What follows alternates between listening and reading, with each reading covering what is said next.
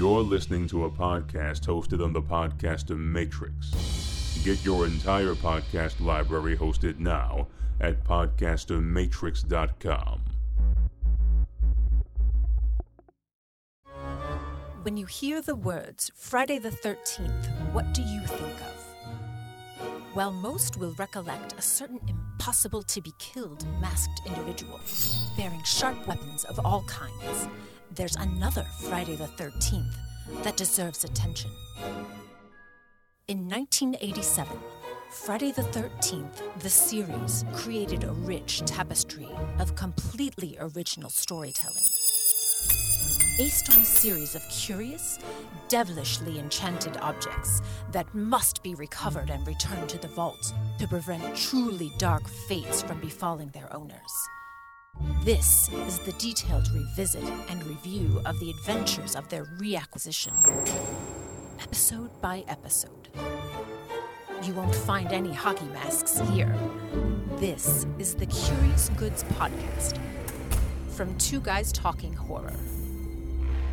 Friday the 13th, the series, wasn't a program that focused on hockey masks, sharp knives, or sexed up teens ready to be executed because, well, that's what the script says. The program was propelled by the search, acquisition, and salvage of cursed antiques of all kinds dolls, jewelry, baubles, relics. The list could go on forever.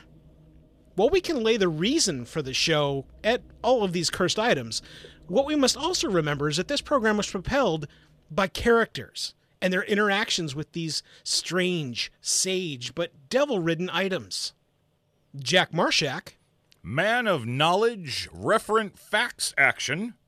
Micki, The redhead, bold and ready for action, not so damsel in distress that gave a strong female role model sample. and Made us all want to stare at the screen more. and then there's Ryan Dallion, the man that was well us, the male demographic watching the show, us who wanted to be in the show, hunting devilishly cursed antiques, Ryan Dallion making a difference and keeping everyone safe. It's not every day that you get to chat with the people that have portrayed the characters you wish you could have been, but almost as amazingly as the mystique of this show is, I do believe that the man that conjured Ryan Dallion from page to screen is on our teleconference suite today. That, my friends, is John LeMay, connecting with us from a Grand Berg in Idaho. John, welcome to the Curious Goods Podcast.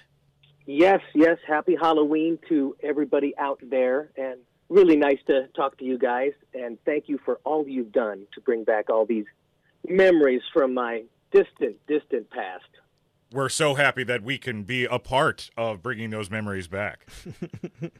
You know, guys, I never, I never got to see the shows while we were making them. It was until later that I actually got to watch episodes. hmm and people always ask me like what you know john what was your what were your favorite episodes and all of my favorite episodes were kind of related to uh, personal experiences i had while while while filming them and not really related at all to whether or not the episode actually held together as a whole um, Right. the story held up whether the cursed objects were interesting and all of that stuff you bring to life actually i'm very grateful that you're going to give me a list of all the best episodes that I can turn on my wife to because she's actually not seen half the episodes. So I might as well Oh. not bore, bore her with all of the mediocre ones. I'll just hit her up with the, the really good ones. The best of the best. Yeah, so I want to thank you guys for that. That's great. Oh, we we could definitely help you with that. Uh, I again, I know Nick is the horror aficionado, and I also started watching this program with my dad way back when this program started. But we we, we love taking that knowledge and the the again the chemistry set that we're able to create here inside the Curious Goods podcast and share it with everybody. So thank you so much for your words; they really do mean a lot. Yeah, good. I mean them. It's from the heart. And that actually leads us to our very first talking point, which is the lineage of connecting with John LeMay. For those that are curious about Curious Goods, conjuring a podcast like the one that we make here is almost always just kind of a either pride or boredom project where somebody says, you know, let's do a podcast about insert item. And so very often people spend inordinate amounts of money on technical equipment they probably don't need, and then they will make a podcast, and eventually it will eventually die. And what I've prided myself on now, these 15 years later after starting podcasting, is that we've been able to take this cool chemistry set and share it across so many different topics. And usually, when we've had somebody contact us, well, it's never been the stars. It's either been a writer or an Uber fan that knows somebody inside the show that's being shown currently, or maybe even a production designer like Joseph Hodges from 24. And so, lo and behold, we got an email inside of our email box. And strangely enough, it was from a John LeMay. Hmm, very interesting. It was it was very it was a very appreciative message. It said, "Really like what you do and the education that you spill on people, etc., etc., etc." I, I sent it over to Nick as I sent over all of our feedback. And Nick, what did you say? Well, the thing is, is that it, you, you just send me the feedback, and I'm like, oh, okay, cool. I love, I love hearing from the fans about the show. And I'm reading the email, and I'm like, huh, John LeMay? No, because I didn't believe it. I, Uh, there's no way in a million years. I, I didn't either. After having this many years inside of podcasting, my my very first connection with somebody that was quote famous slash made the show was with uh, Joseph Hodges again from 24, and that story goes a little something like this: We get an email, not unlike the one we got from this guy named John LeMay something. And uh, it's from a guy that says, "Man, I love what you what you do. You talk about the things that no one else talks about. Oh, by the way, my name is Joseph Hodges from 24." And I, I swear I thought it was my coworkers jerking me around. You know, oh, production design. Oh, you're sitting in a in a lawn chair uh, next to the ocean with an umbrella drink in one hand and an iPod in the other. Yeah, sure you are. Well, it was. It was him. and and so my my interaction and chance blows with with greatness and creating show stuffs has come almost always in that vein. And so I was much less skeptical when I when I saw this very ordinary message that said, "I like what you do." So we reached out, and not so strangely, John, it was you. it really was you. There you go. There you have it. Just a ton of fun. And what I also encourage people, uh, especially those of you that are conjuring a new podcast that feel like you don't have any idea what you're doing or that there's no chance in hell for you to ever connect with the people that made or were participating inside the show, there is hope. And there is always the chance that somebody that you are revering inside of your podcast, or maybe that you don't particularly like inside of your podcast, is going to hear your podcast. So make it count. Oh, right. Yeah. And uh, that that's what's it's been the guiding principle for podcasting for me since the beginning of all this, which is I am conveying a perspective. I'm I'm taking my life's knowledge and history and I'm spilling it onto people while I share the love of whatever the hell I'm talking about inside the podcasts. And uh, again, thanks to you, John, and your entire entourage of fellow actors and creative staffs for making something so incredibly special. Well, I'm constantly surprised and delighted by the afterlife of this uh, this little show that we, that we did 30 years ago. Oftentimes, people send me emails and say, "Hey, did you know that this was happening? Did you know that this was happening? Did you read this link to what's going on?" Or they're talking about your character again, or they're talking about the show again. And and uh, somebody reached out to me and, and, and turned me onto your podcast. And yeah, it's like I said, I I've been I've been enjoying it. I've been enjoying the walk down memory lane. So again, thank you guys. Yeah, that's funny. You you and I had connected. Um, it's probably about a month ago, maybe a month and a half ago. My family and I were out driving, and uh, you had dropped me a, an instant message out of nowhere, and uh, I, I stopped and I called you. And I remember one of the first things that we had talked about is it's it, it's very surreal because when you create a podcast like this, and then you have somebody that was actually in the show calling to to reminisce about what you've said is is a ton of fun. And uh, again, it's that it's that inspirational note to all of you out there that are doing a podcast that are just wondering when and or if it's going to happen. Well, it can happen, and it is so enriching. So please continue your efforts as podcasters out there. Now, we've talked enough about connecting. Let's jump into the, the pieces parts of getting the part as Ryan Dallion. I, I don't think everybody knows how you were already in acting and then got that part. Why don't you Why don't you share that with us? Well, I've been acting for forever, and and uh, started in high school, like you, Nick. Mm, Um, yes. Musical musical theater was my deal. I wanted to be, um, you know, a song and dance man. So that was the direction that I was going. I went to Chicago after. I actually got an internship my senior year of college for the theater in Chicago, and was there for oh about six months, doing some musicals, helping run a theater, and meeting agents and auditioning for commercials. I got a couple quick commercials right away. That brought a little bit of attention to me, and wasn't long after that that I uh, was asked to, to go out to Los Angeles, and I got to be with a you know I got a red carpet treatment. I was very very fortunate, and then I got my first gig was Facts of Life. Second gig was Remington Steele and Twilight Zones. I did a couple episodes of those, but but they were just little dribbles and, and drabs, and you know you're Yeah. kind of you're really hoping for that big score. And about three years later, I was wondering if it was ever going to happen, and I was looking for answers anywhere. And a friend of mine was in town, uh, another curious soul like myself, and we heard about this spiritualist center. There's this crazy spiritualist center in on on what's it Franklin Avenue in Hollywood. It was an old house, an old bungalow, and you'd go there on Sunday. They they were they advertised on the back of this bus stop, this bus seat in Hollywood, and we went there just out of curiosity, and it's this strange deal where everybody's sitting on folding chairs, and there's a old oak table that's acting as kind of the altar in front, and Wow. they're communicating with with spirits.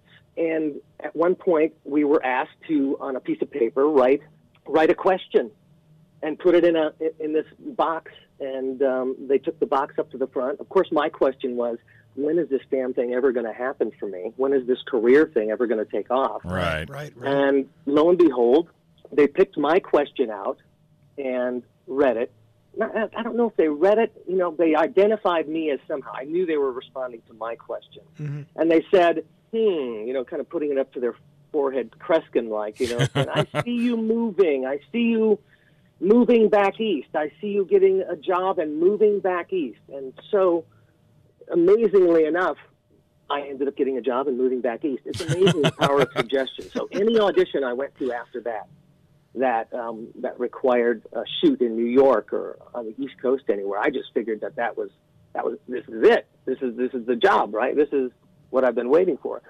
Lo and behold, it took a little bit longer than I thought, but Friday the Thirteenth came around, and, and Do you, do you remember where you first saw the listing for this show, John? Well, my agent called me, Mm, and okay. you know we have an audition for you. I was going out, you know, I was I was with a really good agent and going out daily on really big projects. This was one of them. I want to know about actually having to operate in Canada back in the 80s before things got ironed out where film where filmmaking was concerned because nowadays everybody's shooting in Canada and they've got very strict rules and regulations but back then from what I understand it was like the wild west. Uh, yeah, that's a really good question, and I'd love to talk about that. It was kind of the Wild West when we went there in 1988. Syndication, the, the whole the whole idea of syndication wasn't really a thing, really until honestly this and, and Star Trek, Yeah. which were which were bundled together and sold by Paramount as a you, you got to buy if you're going to buy Star Trek, you've got to buy this thing called Friday the Thirteenth. so our, our sh- our show didn't really have, you know, this show was really lucky to be on for as long as it was. Um, it didn't have the same pressures that a network show would have. It just didn't. It- We we it was pre-sold, so basically all the money was in. They just had to deliver 26 episodes a year, and they were they were done. We didn't have ratings that we had to meet in order to get picked up again. And both Robey and Chris and I, we all signed uh, seven-year contracts, so they were expecting Wow. show to Yeah, you know, possibly amazing. go on for up to seven years. And I landed in Canada. They put me up in you know, temporary housing. Mhm. They had us working at CTV. CTV was, you know, uh, uh, Canadian TV. I guess is their it's like their CBS Right. and they had some they had a newer building out out in the suburbs and we were shooting most of the first season there in one of their sound studios and then i think halfway through that first year or maybe into the second year they converted this old, old, mm, looked like turn of the century warehouse district into their new studios. I mean, Hmm. this was kind of like light manufacturing and old brick buildings. I'm sure it was toxic. What, what- whatever we were working on every day, I'm sure was a toxic environment. But they they converted this, this these old warehouses into sound studios, and that's where us and then later War of the Worlds both shot our our shows. So so this was kind of the infancy of productions coming from the U.S. Um, and, you know, certainly productions had come before, but really after this, it really started to snowball. And Yeah. now you've got this wonderful. I think they have a really uh, amazing facility that right there on the water on, on uh, Lake Ontario now, where they film stuff like Schitt's Creek Mhm. and all that stuff. Oh, by the way, the woman who played my mom in The Prophecy, she I just saw her in Schitt's Creek. I saw the final season of Schitt's Creek, and there she was. Oh wow. Wow. Okay. Wonder, yeah, so That's amazing because see we, we, old- we just finished that episode actually, so that's that's funny. yeah, wonderful to see some of my old actor friends on shows like that. That's amazing. I I actually get a kick out of rewatching this show and going like, oh yeah, I remember that actor from this, this, this, and this. Mm-hmm. Yeah, and you wonder why we re- repeated actors in some of the, the villain roles. There were there was a good acting pool in in, in Canada, but Mhm. it, it's on the smaller side, you know. And I think there were a few go to actors back then that everybody just thought were the bomb, and Yeah. they just you know if they worked for the role. Let's go with it. And we were only allowed, I think, because of Canadian content rules, only I was the only American actor on the show, and then we were only allowed, I think, one American guest star per episode, if I'm not mistaken. Wow. that, that's a very interesting aspect. Did that impact you at all that you were the only American actor and that you had the requirements of blah? No, I mean, I just think that was the Canadian Union's rules, Mhm. and uh, that's what they that's what they stuck to. There was a, there was and the and the government they did have Canadian content rules where the majority of a production, if it's being shot here, whether or not it's funded from America or not, has to be supplied by Canadian talent, Canadian crews. I had to get a special, you know, dispensation from the government to even work and, and live there. They, they, like uh, it was, it was. They had to sign some kind of paper that said nobody else in the world to do what John wants to do. That's why John has to come to Canada. I have special permission from the Canadian government to be here. Thank you very it much. It felt very, very special, and I, I, I still, I still consider myself a honorary Canadian to this day. There you go. So we get into the show and uh, give us the snapshot of of of a show day. Uh, I, I, I'm super curious. one episode, we had about we had I think there were seven days. I think we shot in seven seven to ten days. Mhm. We were always working on two episodes at a time minimum, Wow. and the shots at the Curious Goods were kind of held off until the end of all the other of all the other shoots, depending on whether or not we were shooting the rest of the week in the daytime or at night. Oh yeah. Um, yeah. So if we're shooting mostly, if, if, if most of the episode takes place at night, then we're getting to set at, at sundown and we're working through the night. And then at the end of the week, we would come in and to keep on schedule, we might be doing those curious good setup scenes, those expositional scenes all through the night. And then they'd pull you away from those and and, and grab you and take your arm and use it for a B-roll from that last episode that they didn't quite get. Like they, they didn't get you grabbing the pipe, Ryan. We need to take, we need to get your hand and they, wardrobe would come and they'd put on the same wardrobe that you had last week and you'd be kind of just ushered over like a zombie in the middle of the night and asked to have your hand reach into a shot and pull out the pipe or whatever that was. And we were oftentimes switching back day for night, night for day throughout the week we were seeing the sunrise quite often. The comparison between working on a on a set in in a situation in America versus what you had going on there in Canada. Give us the give us the perspective of that real quick. I, I worked on a few shows in the states before I before I, I got this show, and it just seemed pretty darn glamorous. I mean, back when I first started, I remember the first set I walked onto. You know, you go to the craft service table. This is how long ago this was. you would have all the kind of food that you'd want to eat, but they'd also have a whole case that they'd open up, and you could get any pack of cigarettes you wanted. This was before Oh, wow. allowing smoking on the set. Right. But you know, you were going on to these these old lots, these old storied movie lots and TV lots, um, Mary Tyler Moore Studios, MTM, just filled with history and um, hustle and bustle and shiny commissaries. And uh, we were on Lansdowne in Toronto, this old, like I said, light light manufacturing, a whole square block that was converted into our temporary studios to shoot Friday the Thirteenth. We actually used a lot of those those nooks and crannies of that of that lot for, for creepy backgrounds and Yeah, Nick, Nick, Nick and I. locations. Yeah, Nick and I often identify that uh, many of the things used inside of background filler for a, a quick look from the incredibly dramatic looking Jack Marshak look very much like a background from four or five episodes ago. Very very much so. That would be that would be that B roll that I was talking Yeah. about. yeah, They'd, yeah, yeah. they'd come back and grab because they didn't get it in the initial shoot. That kind of stuff. Gotta love the set dressing and the B roll. talk about locations though i mean when they when we filmed this all of these locations were kind of pristine i mean you now see them over and over and over again because it's hard to hide toronto right. um, from from from a lot of these a lot of the new shows that are out now but but back then i mean for instance the prophecy we went up to quebec city i mean just a charming french town yeah. um, and all of, all of that stuff was real. All of it was there. Even the nuns were real.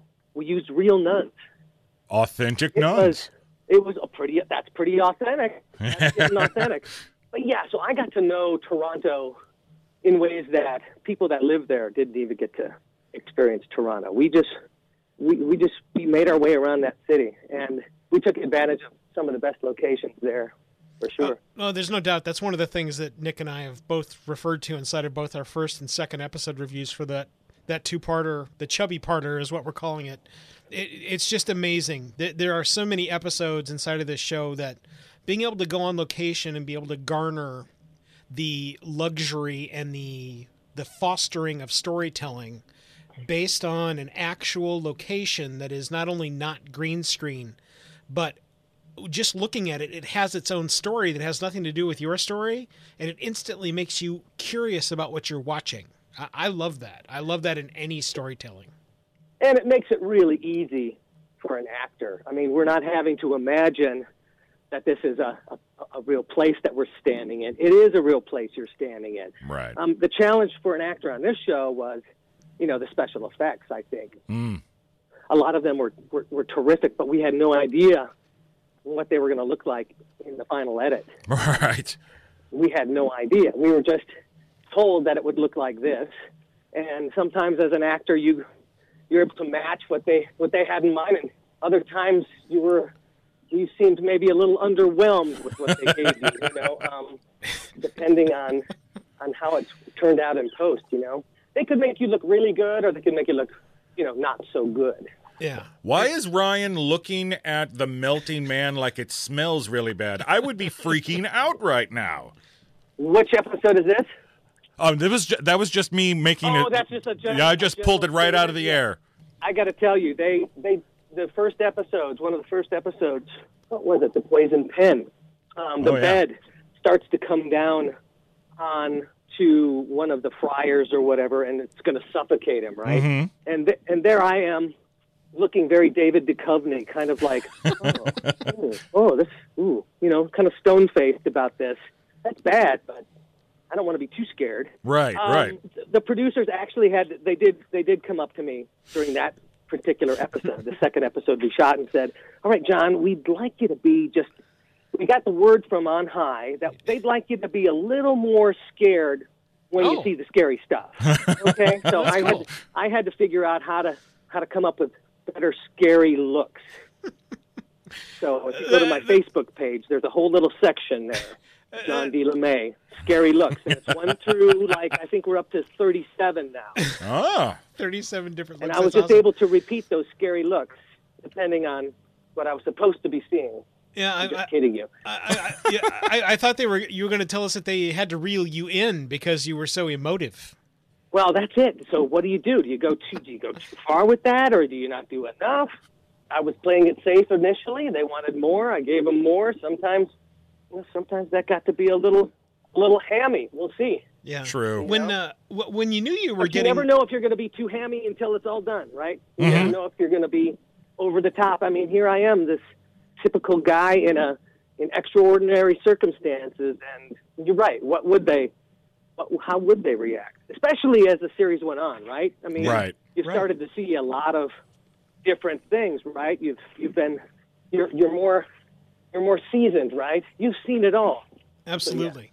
Now you just have that long, that that far away look, like a like a beat cop who has seen it all. Yeah. You know, once you see that melting man, now it's just oh, after this is my seventeenth melting man, and it never gets easy.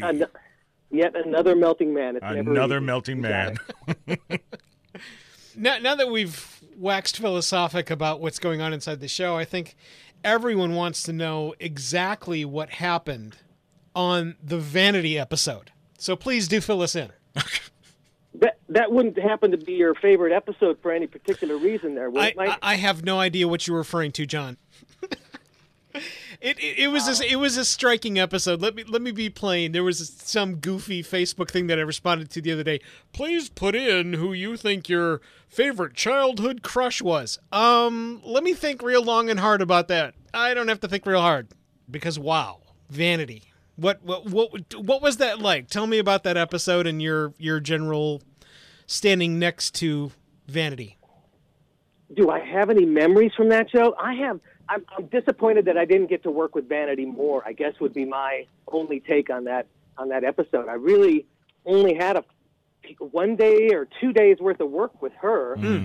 It's funny. Some of the some of the episodes are you get to you get to spend a lot of time working with the with the uh, the guest stars, and other ones not so much. But she was she was so sweet, and I know Robey was really really thrilled. Robey was a singer herself, and I think she was she was kind of thrilled to have Vanity on the show, um, and we all were. I mean, it was she, she was everybody knew who she was. It was cool.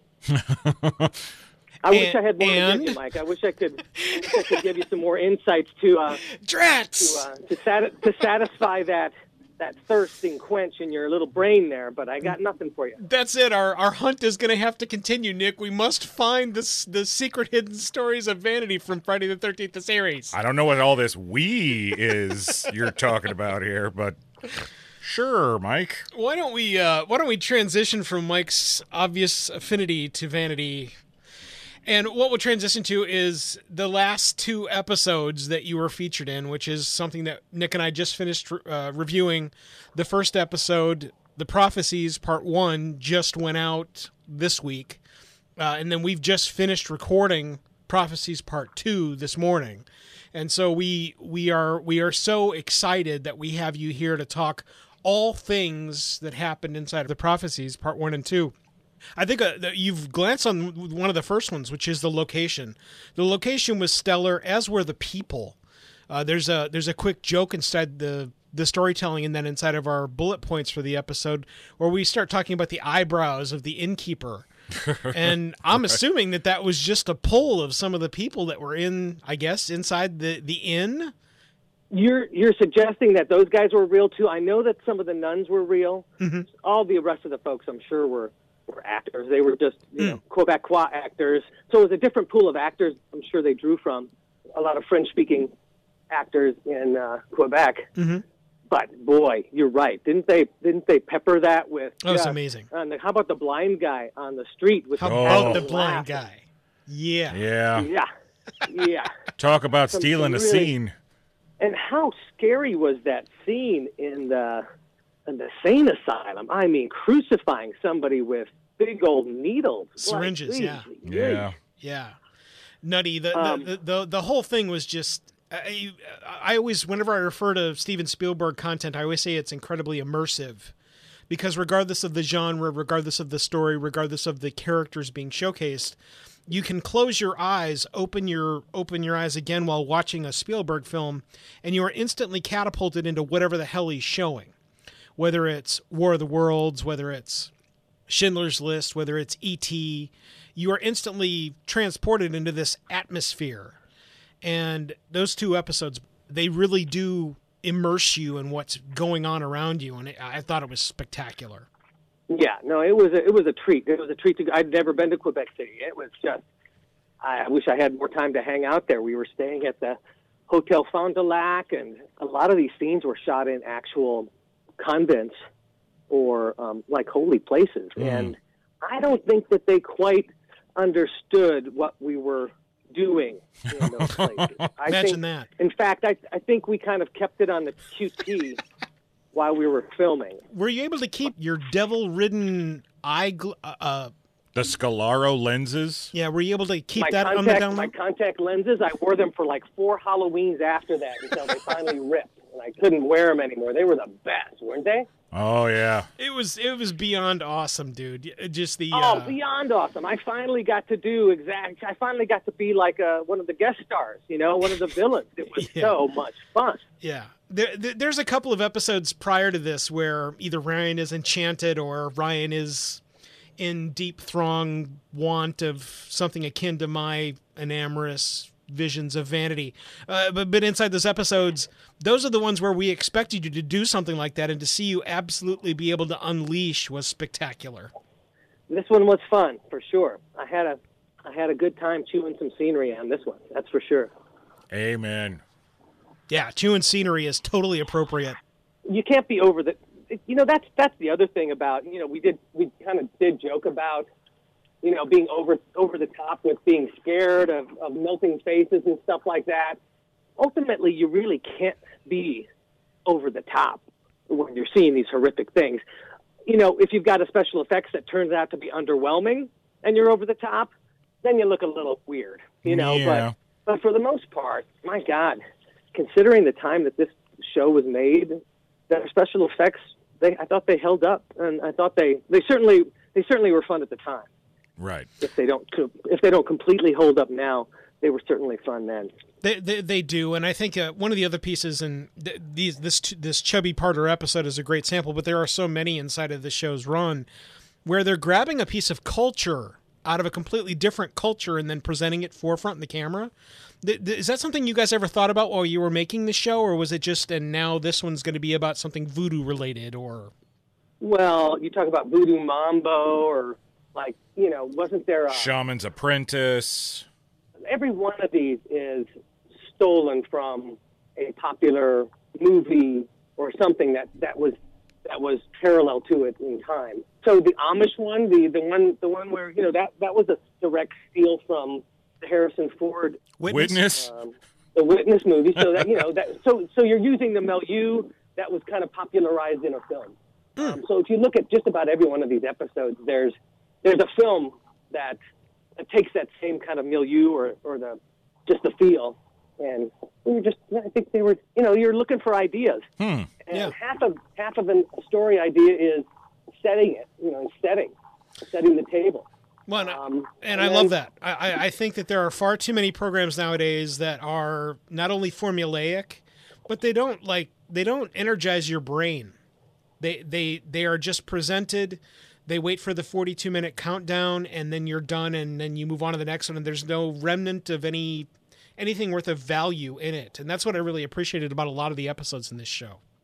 Yeah, I think the writers did a fantastic job, given you know the the how fast they had to churn these things out. Oh, it's yeah. just amazing. I think it is a shortcut, you know, to take a popular movie like Witness and go, hey, what if we had our three heroes go back to some kind of a you know a village? We can't call them you know Amish. We'll call them Pentatite. So they're just brainstorming. Through that, they come up with uh, weekly, come up with a, a whole story around that. It's pretty pretty amazing that what they were able to do. I think. Yeah, I, I really enjoyed all of it. And while there were all kinds of amazing things going on here, you were wrapped inside of it, and there was a there was a yearn for something more. Why don't you tell us more about that? You're talking about my my uh, my exit from the show, my wanting to leave. It's more about the time before you wanted to leave. Actually, when you're when you're two years into a seven year contract, and you look at you take a, a, a quick inventory of the situations and the events that are going on around you and the bubble that you've created as an actor at whatever. How old were you then? Do you remember? I was 25. So, a 25 year old actor that's created this bubble of your current atmosphere, tell us how the yearn for something more begins to jump in there. It, it was a it was a bubble. I mean, we were spending so much time together, cast and crew, and uh, production, that it's an insular bubble. I mean, it's it's it's all encompassing. It takes up uh, takes up all of your time.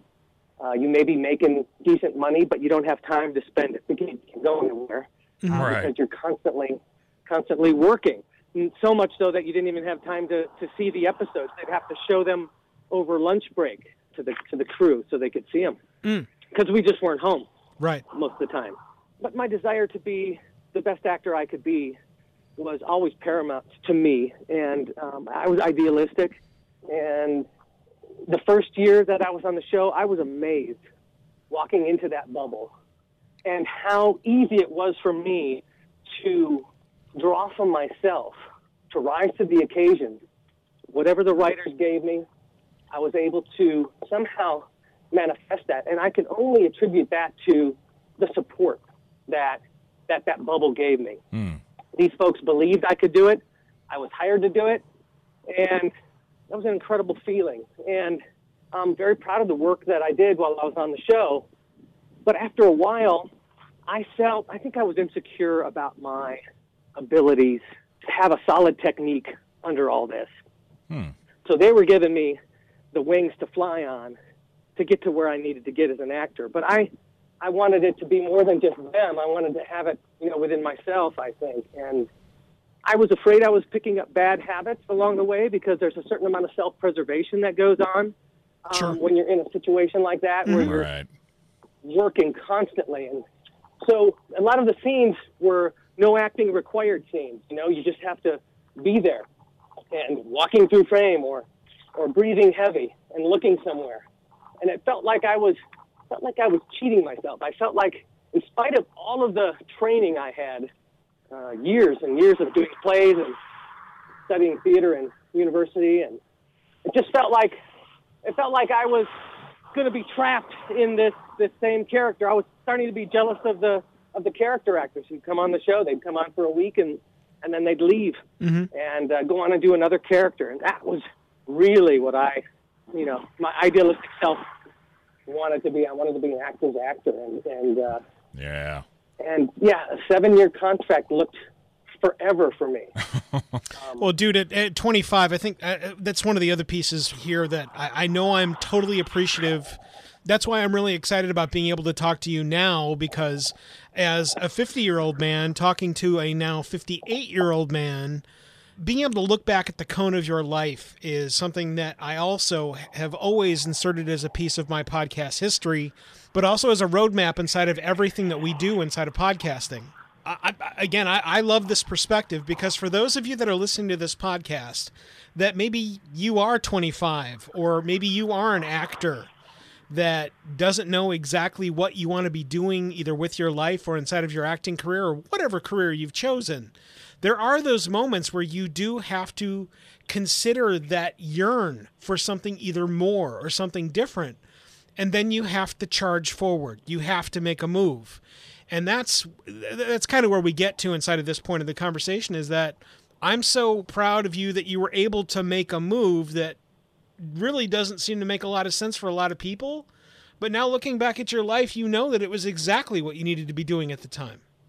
Well, I don't know if it was exactly what I needed to be doing at the time, Mike. I, you know, look, I I wish I had the tools to continue, and certainly, you know, if I'd have known that the show would end in another twenty episodes, I, I, I maybe could have steeled myself to to continue. Sure. But but it's uh, it was a really hard decision. I was I was here. I've been wanting to do this my entire life, and and I finally get the opportunity to do it, and I find out that it's not what I had hoped it would be, and I was somehow unhappy. And my agent heard that in my voice and said, "Hey, I can get you out of this.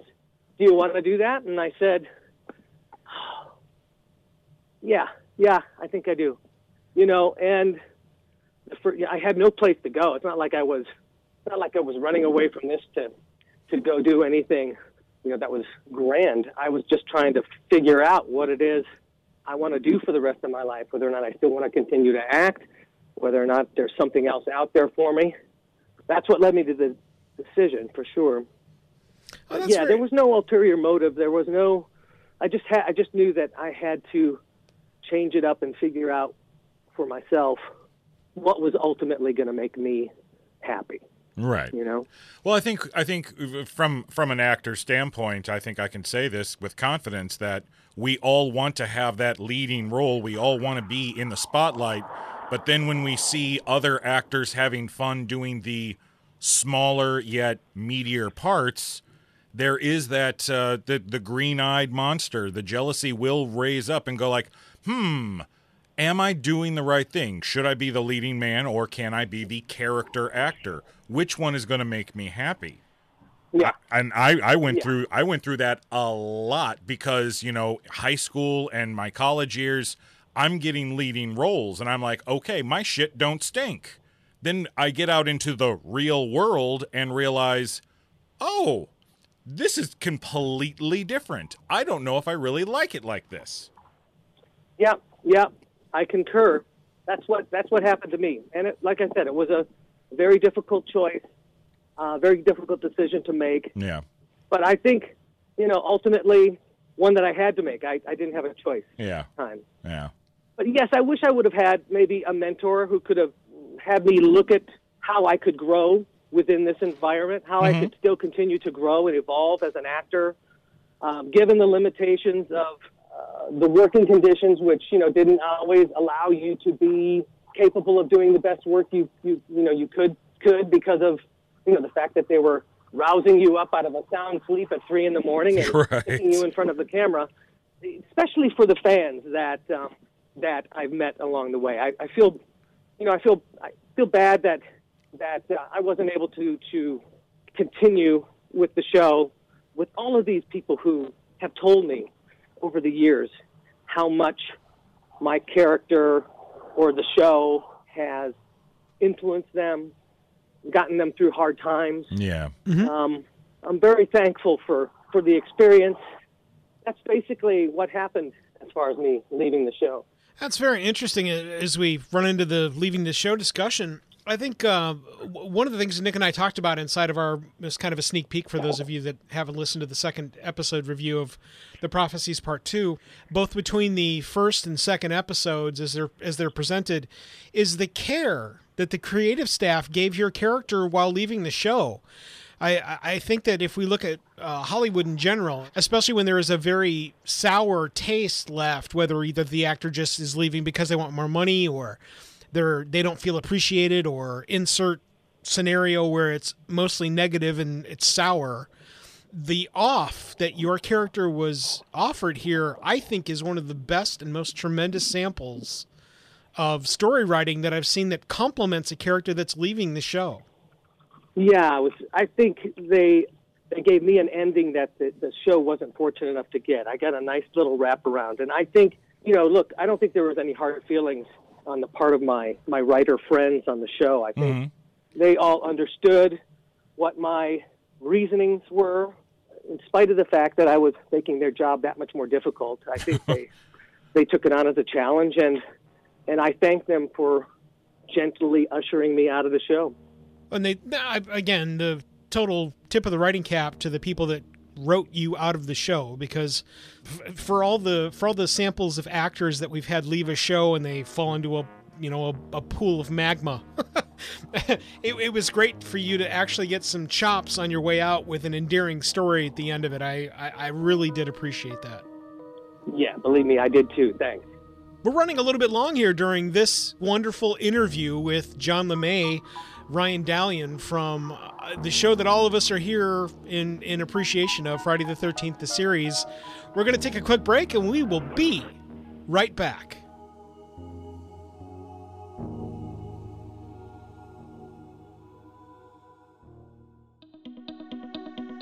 Thought about a career in voiceover? Need a great, cost effective on hold message for your organization or business? Don't know where to start? Check out The Voice Farm, your one stop shop for voiceover needs. Check it out now by accessing the Voice Farm at voicefarmers.com and see what difference can be made with a company that is truly outside the box. From the Voice Box, voicefarmers.com. That's voicefarmers.com.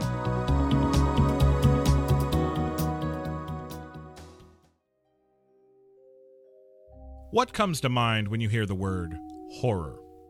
Is it a book you read in the dead of night that creeped you out? Is it the memories of the monsters you were sure lived under your bed? Is it a film filled with blood and gore, all thanks to a crazed killer? Join me, Nicholas J. Hearn, and my guests as we ask the really terrifying question What scares you? only on Two Guys Talking Horror. Two Guys. That's Two.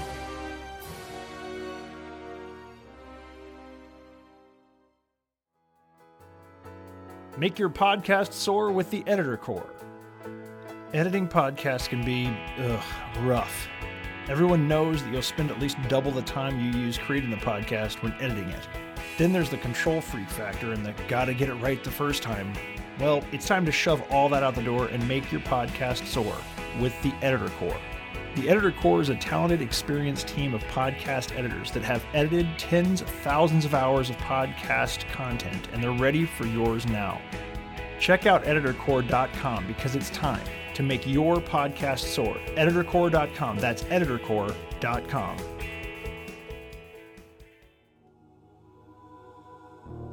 Everyone, welcome back to the Curious Goods podcast. An always fun review of Friday the 13th, the series, episode by episode. This time we're focusing on a chat with Ryan Dallion's alter ego, John LeMay. John, welcome back. Thank you. Good to be back. Oh, you're so welcome. He's still on the phone. He didn't leave while we went to commercials. it's amazing. I'm So, here. I'm here. so, so we got done with the discussion of you leaving the show and the mindset of where you were, which leads us to the questions that always linger, which is what we call Ryan's FAQ. That's the frequently asked questions of Ryan's either leaving the show or the questions about what Ryan slash John LeMay had done after the show. What did you do after this? After you were done with this show? Well, my original goal was to go to New York, and you know, every actor needs to go to New York, right? And if you want to be taken seriously as an actor, New York's the place to go. Mhm. I ended up not doing that. I ended up hanging out uh, at baseball parks. I did a baseball park tour for Really? a little while. Again, just trying to figure out, you know, why did why the hell did I just do what I just did? I.e., leave a, you know, a television series. What the hell were you thinking? Ended up back in Los Angeles, and I did enroll in a two-year Meisner acting program. Mhm. And yeah, that would that would be what I did after the show. I kept auditioning for various various roles. Know, one thing I always thought I could hopefully depend upon was was the money from commercials. I did. I was able to still continue to have a successful commercial career, on, and at that time it was a pretty uh, lucrative proposition. You could you could do a couple three commercials a year and and make a living.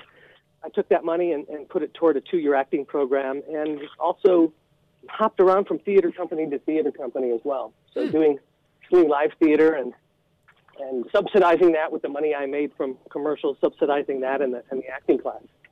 As an actor, I I I need to know this. I don't know if Mike cares, but I need to know this. As an actor, what do you prefer, stage or screen? Well, everybody, every actor will tell you that they prefer stage um, Right. over screen. There's, there's just this. I saw my first play when I was oh nine years old in this little black box theater at Illinois State University, and I was amazed as an audience member that I was watching these folks on stage pretending to be somebody completely different than who they were Yeah.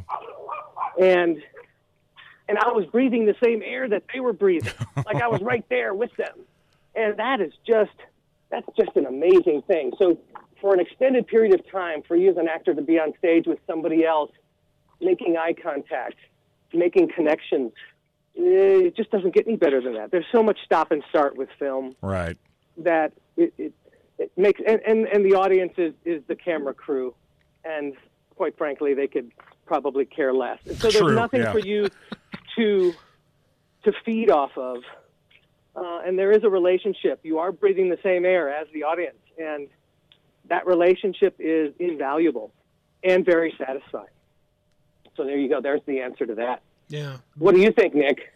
Well, I I actually I have to I I agree with you 100%, but the difference for me is I enjoy film work for a different reason because now I have the ability to try as many things as I want to try without having to worry about going, "Oh, damn it, I just screwed that up, but the show must go on." There's there's an electrical charge when your feet hit the boards and you're living off of that reaction from the audience, whether it, it be you've done something funny and they're laughing, or there's been a surprise and a shock and they go, You- you're living off of that. But I enjoy the fact that in film, I have a safety net to where, oh, I can do that again. I can do that again. Whereas in, in it's it's literally the fear, the fear of screwing up something on stage is what drives you, and it can become somewhat intoxicating living off of that fear because then you want you want to experience that more and more.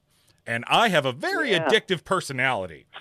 So I needed to get away from feeding off of the the teat of fear from uh from stage acting for a while because it uh it it, it got to me. It got to me. Well, it is. Uh, it's a special skill to be able to to push forward even after you didn't hit the mark you wanted to hit Mhm, um, yeah. on stage. You know, even if something fell a little short for you, but really, I think it comes down to that ability to just that ability to to let all of that go, all of that planning go, and just be in this space with with your fellow actors. Flow and, with oh, it, and of yeah. course, the pro- the process of getting to that is is just so exciting, and you don't get that in, in film and TV. But I certainly, I certainly loved learning the craft of of TV uh, and film. It, it is special in that you can just you can just stop in the middle of it and say, starting over, and take a deep breath and go back and do it do that line right, you know over again, especially Right. if it if it's your close up, you know. You can, and you can you can you can get really really proficient at at the little tricks. Ray Walston taught me more and more tricks. I think on the show. Of course, Chris Wiggins taught me the most, but Yeah. Ray Walston, boy, he would sit up in front of the camera and he would just he would just take control. It was his shot, and he was gonna he was gonna deliver, uh, and he had all of these wonderful ways of of communicating to the to the crew that nope, I'm stopping, I'm giving it to you again, stopping, going to give it to you one more time. Mm. So he would just do little series of of takes, and uh, I guess leave it up to the editor. Those also, though, are the are the kind of little tricks that made me a little skeptical of the medium to a Hmm. certain degree too, because I felt like the underpinning wasn't necessarily there. How could it be? You know? Right. As an actor, when you hear something like director Clint Eastwood directing a film where there's literally no action, there's no. They eventually just come to a stop when the storytelling is exhausted, and then they move on to a next scene, or they'll say, "Okay, let's try it again," and there's never any actual action point. How how do you how does that impact you as an actor? You're saying that he actually never says action. He just kind of lets the camera roll and and people feel it when they when they feel it. Right, and and so how do how does that strike you as an actor? Yeah, I mean, that's a certain amount of trust that you have, and you know, that, that word action, kind of, kind of does throw you into this. Okay, now, now I got to do it. Now I got to, you know, now I have to perform. Yeah. You know, and you know, the beautiful thing about film is performances become so. I think this is another reason why I, I kind of was uncomfortable with with working regularly in film is that you really just do have to get in touch with being present and in the moment, which was hard for me as an actor, you know, especially a musical theater actor who had to, you know, always find his beats and his moments and hit those moments. Mm. But the requirements of television and film are just about you drawing on some very deep places in your being and being able to be comfortable exposing those to the world. And it just sometimes doesn't feel like acting, right? It just feels like you can get good at, at, at drawing out those those those emotions and being honest and and present, but I, I, I was under the mistaken impression, I think, back then that you had to really churn out the work in order to get to the place you needed to get to. And mm. I hmm. think I think that's a that's a falsehood. I think I, I think I was you know an incredible competent actor at the time I was doing that show. Uh, I just didn't trust it. I didn't trust it in myself. Yeah. Yeah. Does that make sense? That that does make yeah. sense. And uh, again, while I don't have the acting and street cred that both of you do, uh, the acting that I did do in in high school and then into my first couple of years of college, uh, I, I mirror some of that. There's always that doubt there's always that when you do get the first front end lead role, mm. that there is an embiggening of one's brain. I I, I, I, I totally drift into all of that, and th- th- I think it's why learning of something like Clint Eastwood's direction and that there is no action, there's just a series of people in place, and then it just happens. Something like that is incredibly endearing, especially the the plays that I start in were all very scenario driven, very inside the box. My the one that I got the awards for was something called a Battle of Wits, and it's essentially me and Kabuki. And so it's it was a very strange play, but it was a ton of fun. I want to see pictures of this now. I, I have them. I, okay, have them, and I, will shower I you with them. want to see pictures. I, I will shower you roll with them. Roll tape, roll tape, please. it was a ton of fun, and I, I, I so miss my acting stuffs because it's funny how life kind of comes full circle. And when I sit in front of the mics, I absolutely am able to take on at least a little bit of what I had back then and mm. showcase it to people. So I get I get to dance a little bit with the devil, just not nearly as much as you guys have. So that, that that's very fun. One of the largest questions I think we've ever seen inside of either online forums or really inside of the little natural conversations that Nick and I have are what impacts you the most these many years later now from your interactions with Chris Wiggins, Jack Marshak? Hmm. When I think of Chris, I just think of class. The guy was just, he was just old school, old world class, and mm. he embodied it. And I looked up to him tremendously. He did Hamlet in Dallas in like 1956. He, when first time he had us over, Robey and I over for dinner, he pulled out this eight by ten photo of him of him holding holding the skull, wow. right? And as as as Hamlet and this young man, he was. I think it was probably the proudest, you know, the proudest job he ever had. I think he was more proud of that job than any other he had. But the consummate professional, and boy, knew his way, knew his way around a set, and taught me everything I learned in that first year. No, he's he's tremendous. His his light inside of this series that is often wonderfully mirrored by Nick's impression slash conjuring of Chris is just so much fun inside this show. Uh, I don't even look at it as an impression. I we might you embody him. We might play play fun while we're doing the retellings just for entertainment value. Mm-hmm. But when I do yeah. when I do my Jack Marshak, I'm doing it seriously. Well, it shows because friend. because that character has to be taken seriously. no, he was the he was the gold in, in, in that in that show. I mean, there's no oh, two yeah. ways about it. His the underpinning of him gave it a gravitas that mm. a couple of cousins really would have a hard time bringing on their own. And yeah, he, I, in my opinion, he really he really was the show. Yeah, I, I, his his ability to reference his massive storage bank of clipped out newspapers and leather-bound books is is it's epic. It's it's a piece of the the character milieu that's created inside of storytelling that is always fun to go back to. Nobody doesn't like the dude that can go and grab and whip out facts that propels the story. Doesn't matter what story it is. Doesn't matter if it's a movie or television series. Any but anytime you can go back to the either the dude in the chair or the dude that's got the books. Or Yeah, he's one the got storyteller. Right. He's the he's the It's- sage that you go to see to get the wisdom that you need for the episode. Yeah, and it's brilliant. And every time they were able to put him centerpiece, the the samples will be inside of where you get to meet his soon to die war mates from special forces. Ah, the butcher.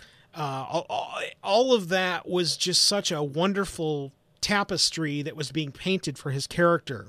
And that makes me just wish that there had been those those seven whole years of us being able to see Jack Marshak and Jack Marshak's not only existing life but previous iterations of his life. I think it just would have been magic. Well, that leads me to another uh, a question. I wanted to know how much interaction did you and the rest of the main cast have with the writing staff about your characters? Oh, they would they would show up on set quite often, and and they initially they loved our input anytime. Cool. Okay, I- that's I'm- nice to know. They they really were. I mean, uh, I I I didn't make any. None of us made any. I don't think we made any suggestions about, you know, what direction our character should go. It was always such a thrill to get the script. Hmm. Yeah. Um, the week you're shooting two other episodes, right? You're shooting you're shooting one, and you're doing pickups for another, and you're getting the script for the next one, Yeah. and you're reading it.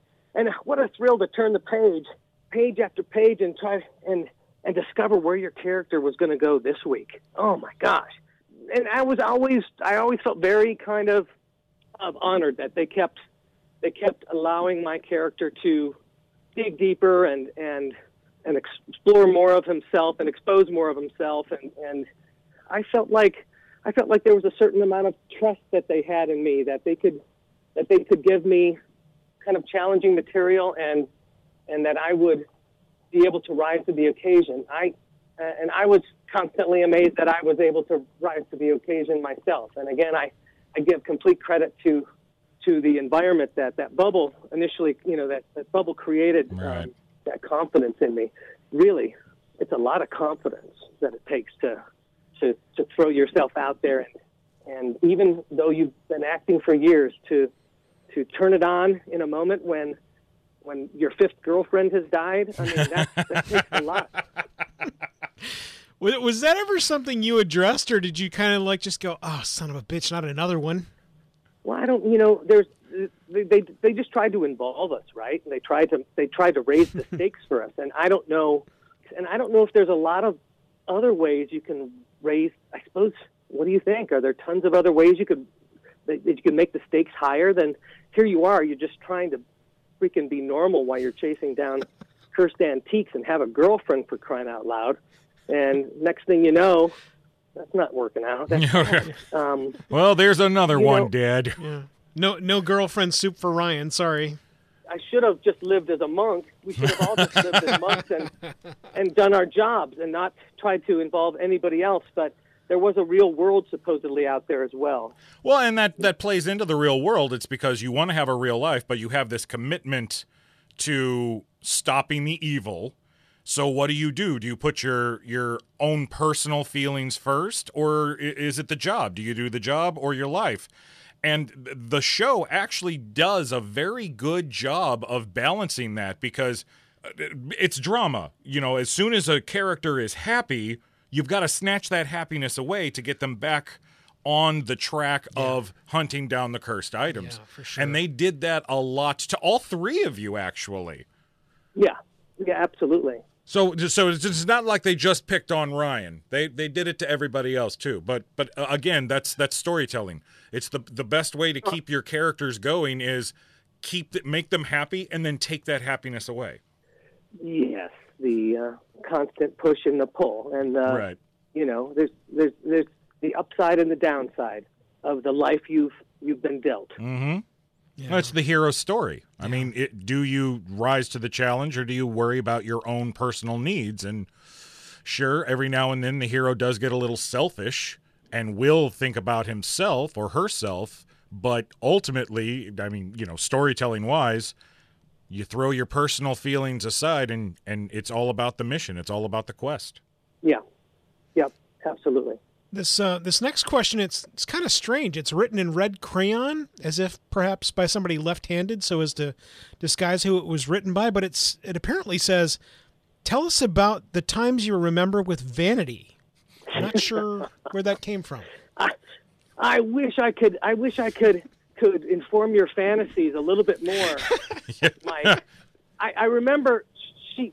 I did take a picture with her. I took a. Uh, she she graced me with a with a. Back then it wasn't selfies. It, well, we had the. I had the the makeup woman with the the Polaroid camera come and take a couple pictures of us, and she was so.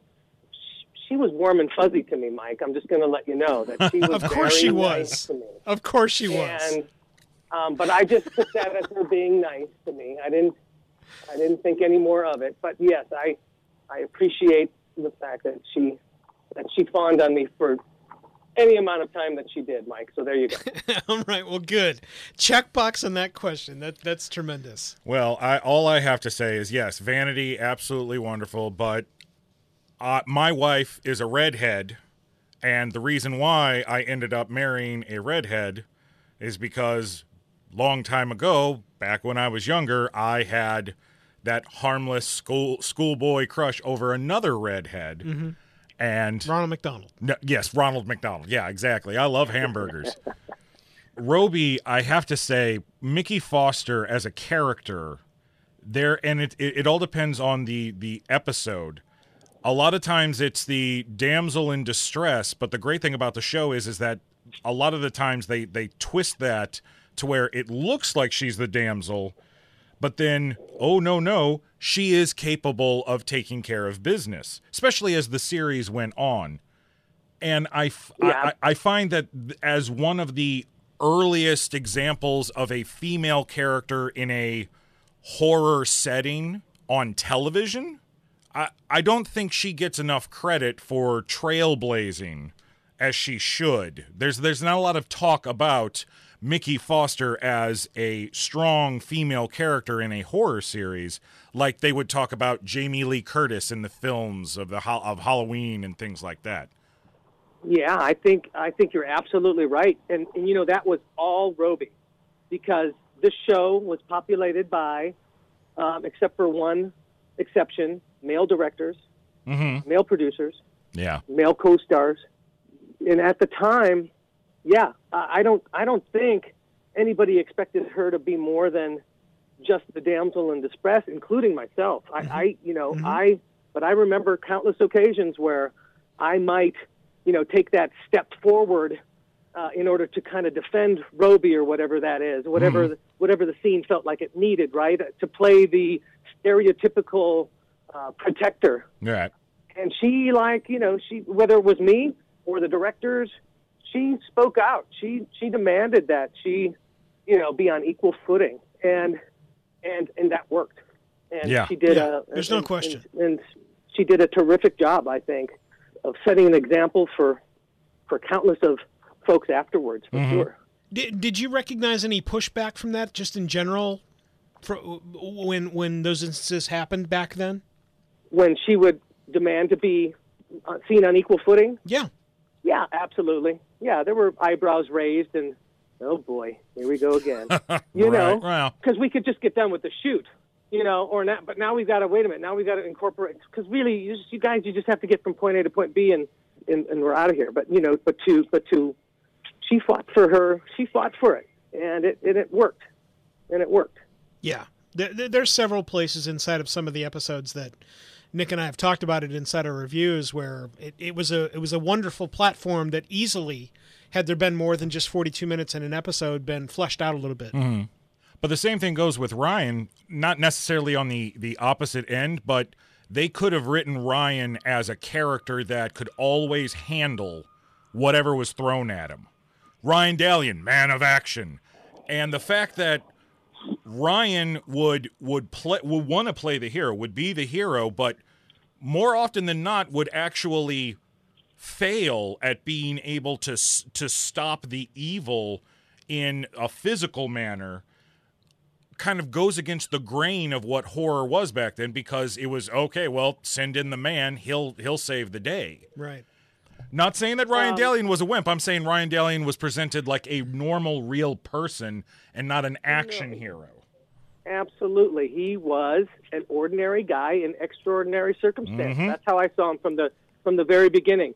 And along with that comes comes vulnerability, Right. comes failure, and and being scared, and Yeah. and and being and, and doubting yourself. I mean, I hoped that he was a fully fleshed out character and three dimensional, hmm uh, in spite of the fact that we were definitely, it's, it very easily could have, all of us could have definitely easy, easily gone into like this two dimensional kind of world where we're just, we're just there to let all this other stuff happen around us. Yeah. I agree But with I that. I, like- I also I, I appreciate that there was uh, always at least some semblance of self-preservation that was also shown by your character, which I think is too rare. Self-preservation. In what way? How are you, how are you speaking to that? There's something to be said for, hey, look at this ominous evil thing, and just kind of standing there and doing nothing, because I think that's one of the things that drives me away from horror. I, I realize that you're surprised by something, but the the fact of the matter is that while you can find samples of being horrified and being frozen in, in, in sheer horror, yes, the fact is that all of us are going to haul ass. Mm. And so the self preservation instinct is something that uh, Ryan shows quite often inside the program. Now, very often he ends up at the end of being thudded on the head or something when he does that, but there's plenty of times where he does that.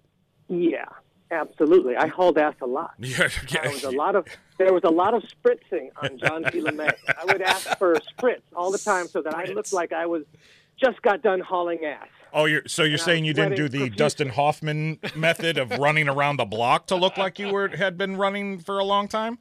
No, no. I said, "Where's the sprint? How heavy am I breathing? Am I breathing really heavy here, or just kind of heavy?" Was Kinda. it one? Did I run one block or five? Tell me, tell me my Exactly. distance. Yeah. Breathing heavy. No, that, that would be me during our review of the Bauble episode. I'm pretty sure. That I would have been- understand, Mike. I, That would have been. That would have. All been right, that's mine. three. You get three per right. episode. You've you've reached your limit. All right, I've reached my limit. The the last Yeah, question. comedy only works. Comedy only works in three, Mike. That's right. I've I have I've told him that over and over. You know, it's funny that we're moving on to the third character that we may have forgotten about because we're actually talking to him. But what most memorable thing do you remember from your portrayal as Ryan Dallion, John LeMay? What was the most memorable thing I remember from my? I haven't gotten that question before. Of course you haven't. That's because Um, we're an original podcast. Yeah. We're an original podcast, and we've got original questions. We can either do that or we can go back to the vanity questions. I mean, I'm, no, okay. That's four times, Mike. Four. Oh, it's not funny anymore. Sorry. No, just kidding. It's funny. I like your obsession with vanity. Who doesn't? It shows you're, it shows you're human. Where's my spritz at, man? That's all I can ask. No, no, no spritz in here. All right. Back to the question. My most memorable moment portraying the character. Hmm. So I'm going to put the question and say that, that that indeed the whole experience it informs my life in many ways. No, you know what, Mike? I I can't even think of it. I'm I'm just going down rabbit holes here. Well, I'll I'll tell you what. The, the the the best answer when I ask questions like this is that I don't have an answer, and it's not because I'd like to phone a friend. right. yeah, I would like to. I, would- I need a I need a lifeline. lifeline.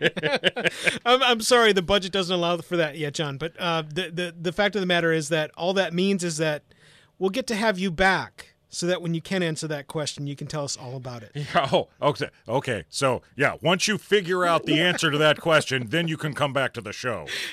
You know Wow. what? I gotta say, I gotta say, none of this. I've never liked talking about myself. That was another one of the, the issues that I had getting this job. I, I, I never felt necessarily comfortable with interviews. I mm-hmm. never felt totally comfortable in my own skin. So, in spite of the fact that I agreed to do this, my wife definitely saw me, you know, you know, questioning why the hell did I decide to do this? I mean, I, I, uh, these are these are not easy questions for me to answer, especially when you do something as crazy as walk away from a television series. So these are not easy places for me to go because even though I've told you why I left, that that that the reasons why I left, they they've changed over time. I, I Yeah. keep thinking of well, you know, these are, uh, and, and it's and it's important for us all to to to move forward and and get on with our lives and and and not look in the rearview mirror. But you know, going on a show like this forces me to look in my rearview mirror, and it's not always the most comfortable place for me to go. Yeah. You know, because I do wish that it, it, that I had the tools back then to continue what I was doing. I was doing what I thought was best for me at the time, but it doesn't necessarily mean that it, it, it's not something that I that I'm not that I still am a you know a little unsure as to what I was thinking. You know, so yeah. So there you are. Perspective is one of the best tools I think we have as humans, and it, it's so rare that you actually get the chance to go back and look at your own perspectives. And so, again, I I love that you've taken the step of coming onto a program like ours to share inside of an experience like this one because it's why I podcast. Per- podcasting has well- captured perspective, and you've you've shared exactly that inside of your statement. Well, listening to the podcast has been has been fun because honestly, those years were th- the experience was a blast, and I had some really good times inside that bubble. This family that um, I was working with for for you know two years, and I'll never forget them. And they, like I said, they'll that that that experience will inform me as I go forward, my, inform my life as I go forward, and and will always be. Heck, it's probably going to show up on my damn obituary when I die. So, you know, I'm I'm very thankful for the experience, for sure.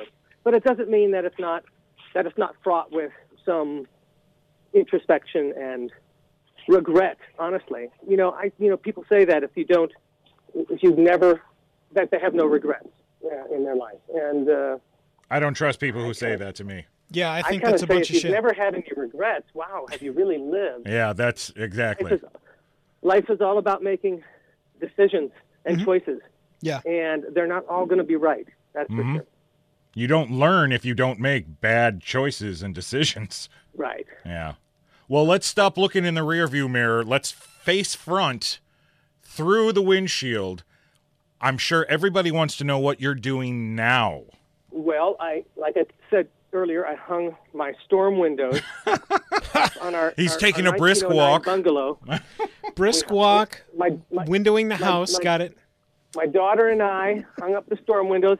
I'm also in the middle of a um, 200 hour yoga training program. Oh, So um, I've been I've been doing yoga my whole life, and just kind of wanted to dive in deeper. And I felt like the the global pandemic gave me an excuse to dive into that. So I'm studying virtually. Once a month, I meet with my yogi, and and we have lessons in person. But yeah, otherwise, my classes are are all virtual, which is a lot. Actually, it's a lot easier than dragging yourself down to the yoga studio. You just kind of right. roll out of bed and and go into the spare bedroom and put on the you know the iPad and it's it's, it's a lot easier. So that's that. Um, I also have a video production company. You know, one of the things that that that, that I've always had is uh, in, my artistic life is whether it's painting. I was a painter or an artist in school and and a dancer, and I started out as a singer and then went into acting.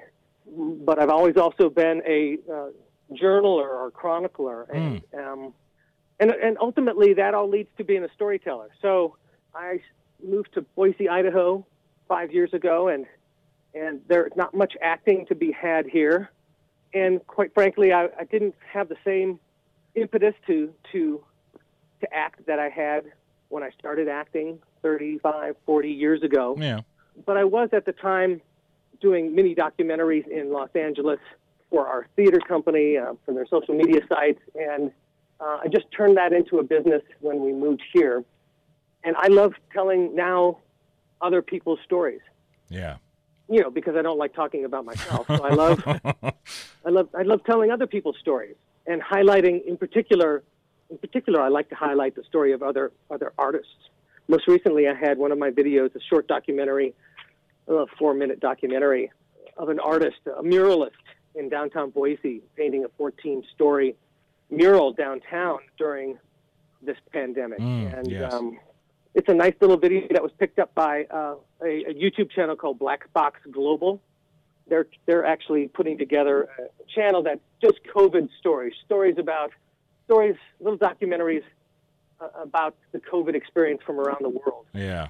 And so I felt very honored to to have them pick that up uh, recently. I'll give you the link to that perhaps you can put it in your show notes. I'd love for everybody to see it. It's like Absolutely. four minutes long, and We will do that. Yeah, that's great. I, I love that you're you've gotten into what uh, equates to storytelling. It's again why I'm in podcasting. Well, there are many podcasts that feature Mike Wilkerson. There are also just as many, if not more, podcasts that don't feature me. Uh, again, to steal your word, the impetus to storytell is easily conveyed inside of the perspectives of other people with completely different skill sets than mine. Uh, Nick is a grand sample of that, where two guys talking horror specifically is not my ballywick. I, I am not the horror guy. And I think it's what helps create the chemistry set of the Curious Goods podcast because I'm not the horror guy. Uh, but I am in love with rich storytelling, and Curious Goods and Friday the 13th, the series, is filled with rich storytelling that includes one, Ryan Dallion, portrayed by that guy right over there on the teleconference suite, John LeMay. John LeMay, how do people connect with you if you want people to connect? uh, you know what? I've got a Facebook page, and I'm I'm always happy to to hear from from fans and John D. LeMay at Facebook. Right. And we'll, we'll link up to that as well inside the show notes for this episode. John, you are uh, not only a character, but you are uh, a piece of living history for us here inside of the Curious Goods podcast. That while we will not get to visit inside of the remaining episodes of season three, we so appreciate you, your character, and what you've created over the course of two plus seasons inside that series. Well, thank you, and thank you guys for again for for taking on the on the challenge of, of revisiting this uh, little this little horror gem from the late '80s. Like I said, it was just it was just it's just been such a pleasure to hear you guys recap all of these episodes that I had the privilege to to take part in all those years ago. Thanks, guys. So until next time, I'm Mike Wilkerson, one of your hosts. And I'm Nicholas J. Hearn, your other host. Thanks for listening, and we'll see you next time. Thanks for listening to this episode of the Curious Goods Podcast.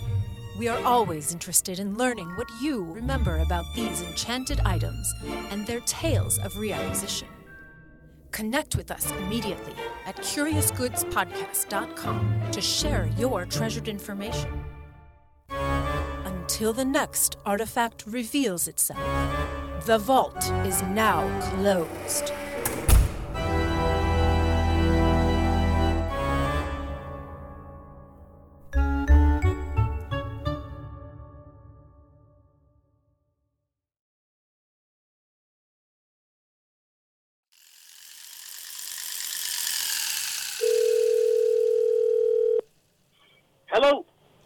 Ringy dingy? one ringy dingy.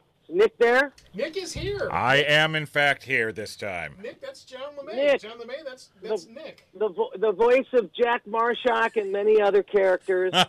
nice to finally nice to finally talk to you. Yes, yes, this is this is definitely a treat for me. You were a theater nerd in like high school and stuff, right? Uh, yeah, maybe. It- Who wants to It- know? It, it continues. I think it. Uh, I think you mention. I think you make mention of that on the podcast. yeah, yeah. Is it fall? It's fall there, right? The leaves are falling, and Yeah. hmm yeah, all of the leaves are off my tree. In fact, when I'm done with this with this podcast, I'm going to have to wrangle my wife and daughter, who's visiting for the weekend, to come out and help me rake up the uh, rest of the leaves. It's Ah. always a chore. No, I'm good- waiting for my daughter to get married and bring her husband home and do all those things for me in my old age. We are going to rake these leaves like a family, and you're going to enjoy it.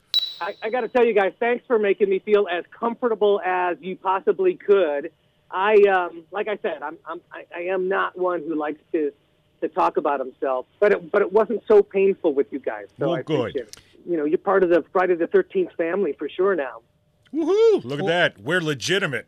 Ooh, all No, right. you totally are. you totally are. Yeah. Thanks again.